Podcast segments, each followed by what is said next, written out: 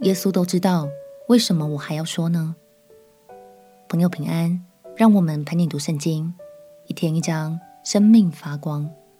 今天来读马可福音第十章。如果仔细观察，就会发现，耶稣登山变相下了山之后，法利赛人来找麻烦的次数就越来越多了。他们想透过各种刁钻的问题，找到耶稣的把柄。就让我们来看看耶稣如何以智慧的话语来回应法利赛人的恶意吧。让我们一起来读马可福音第十章。马可福音第十章，耶稣从那里起身，来到犹太的境界，并约旦河外，众人又聚集到他那里，他又照常教训他们。有法利赛人来问他说。人休妻可以不可以？意思要试探他。耶稣回答说：“摩西吩咐你们的是什么？”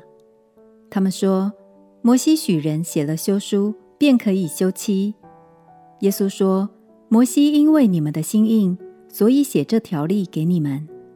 但从起初创造的时候，神造人是造男造女，因此人要离开父母，与妻子联合。”二人成为一体。既然如此，夫妻不再是两个人，乃是一体的了。所以神配合的人不可分开。到了屋里，门徒就问他这事。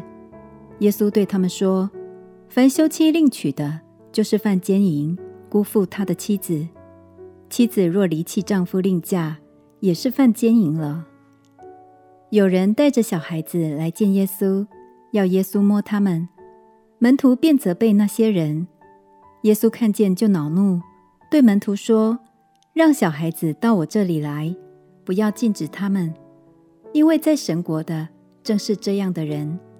我实在告诉你们，凡要承受神国的，若不像小孩子，断不能进去。”于是抱着小孩子，给他们按手，为他们祝福。耶稣出来行路的时候，有一个人跑来，跪在他面前，问他说：“良善的夫子，我当做什么事才可以承受永生？”耶稣对他说：“你为什么称我是良善的？除了神一位之外，再没有良善的。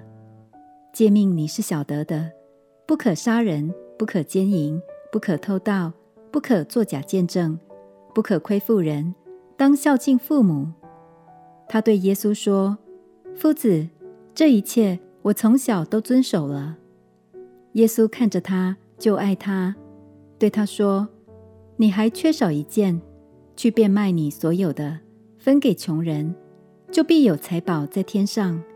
你还要来跟从我。”他听见这话，脸上就变了色，忧忧愁愁的走了，因为他的产业很多。耶稣周围一看，对门徒说：“有钱财的人进神的国是何等的难呐！”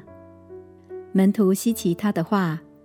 耶稣又对他们说：“小子，倚靠钱财的人进神的国是何等的难呐！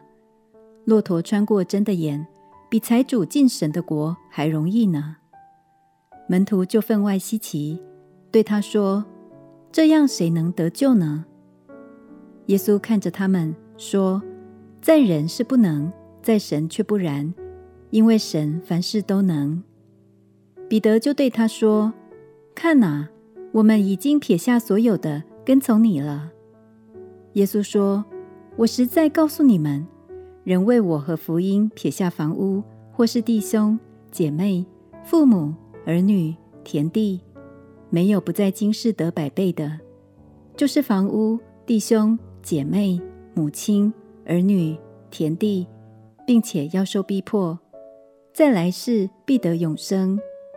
然而有许多在前的，将要在后；在后的，将要在前。他们行路上耶路撒冷去，耶稣在前头走，门徒就稀奇，跟从的人也害怕。耶稣又叫过十二个门徒来。把自己将要遭遇的事告诉他们说：“看哪，我们上耶路撒冷去，人子将要被交给祭司长和文士。他们要定他死罪，交给外邦人。他们要戏弄他，吐唾沫在他脸上，鞭打他，杀害他。过了三天，他要复活。西庇太的儿子雅各、约翰近前来，对耶稣说：“夫子，我们无论求你什么，愿你给我们做。”耶稣说：“要我给你们做什么？”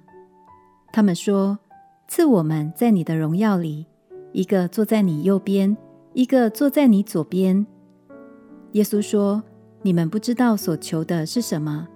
我所喝的杯，你们能喝吗？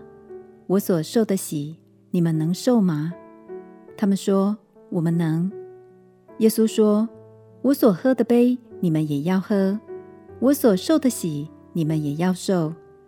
只是坐在我的左右。”不是我可以赐的，乃是为谁预备的，就赐给谁。